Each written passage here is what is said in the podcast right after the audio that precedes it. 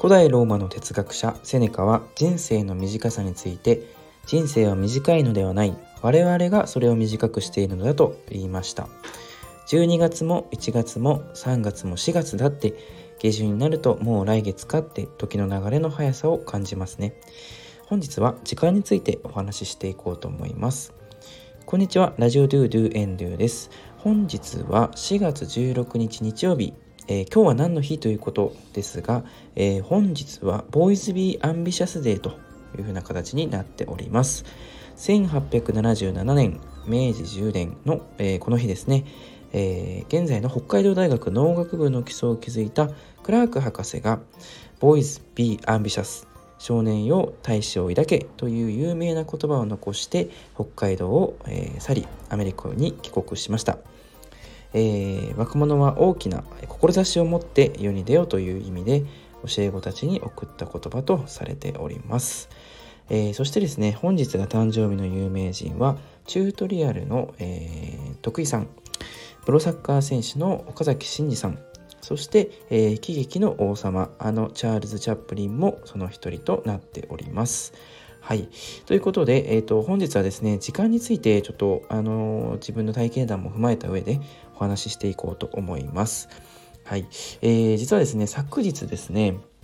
えー、友人のですね、結婚式にあの参加させていただきました。で、えっ、ー、と、まあ、人生初のですね、えっ、ー、と、漫才をですね、まあ、余興という形で披露させていただいたんですけれども、まあ、本当にですね、えーと、緊張初めてのことというこうデビュー戦というところもありましてかなり緊張をしていましてもうあの自分の記憶の中では、えー、ほとんどですねあのないぐらいですね、えーと、非常に緊張していたなというふうに思って思って、えー、振り返っております。まあちょっとあのー、内容がですね、あの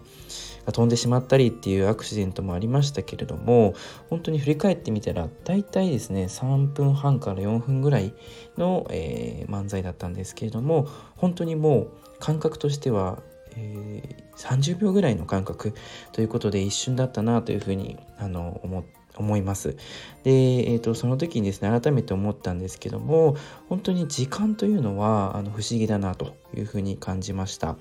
えーと、実際に時計の針はですね本当に1秒1秒、えー、着実に進んでいてですねあの一定のスピードで、えー、流れているというのは確実なんですけれどもあのー、しかしですねちょっとまあ私たち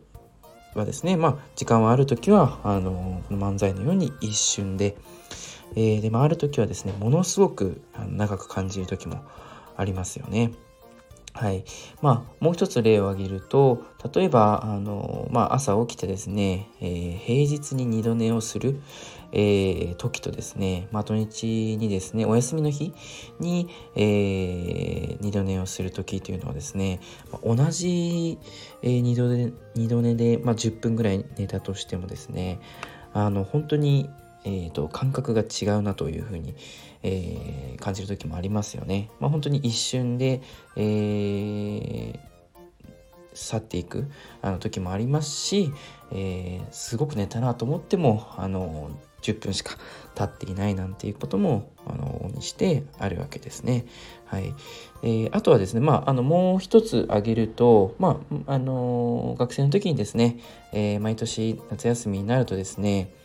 まああの島島にですねちょっと旅行に行く機会が結構多かったんですけども、まあ、日々、まあ、東京の方でですね暮らしている中では、まあ、1日24時間